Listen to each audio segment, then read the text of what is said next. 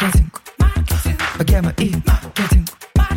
Богема и маркетинг. Все будет в высшем свете. Всем привет! Меня зовут Саша Рудко, и я автор подкаста «Богема маркетинг». Так как я приехала в Россию, может быть, кто-то из вас уже видел меня в сторис, я решила, что срочно хочу организовать live и, наконец-то, увидеться с вами, мои дорогие слушатели. 21 июля в 18.30 я буду ждать вас в баре Do Immigration, а также со мной будет еще ведущая подкаста Through the Stories Аня Порохина. Это будет спонтанная вечеринка, спонтанная встреча. Мне кажется, мы с вами так долго общаемся в онлайн-формате и очень давно не виделись. У меня уже был один live когда-то миллион лет назад, еще в 2019 году, когда мы делали четвертый выпуск этого подкаста.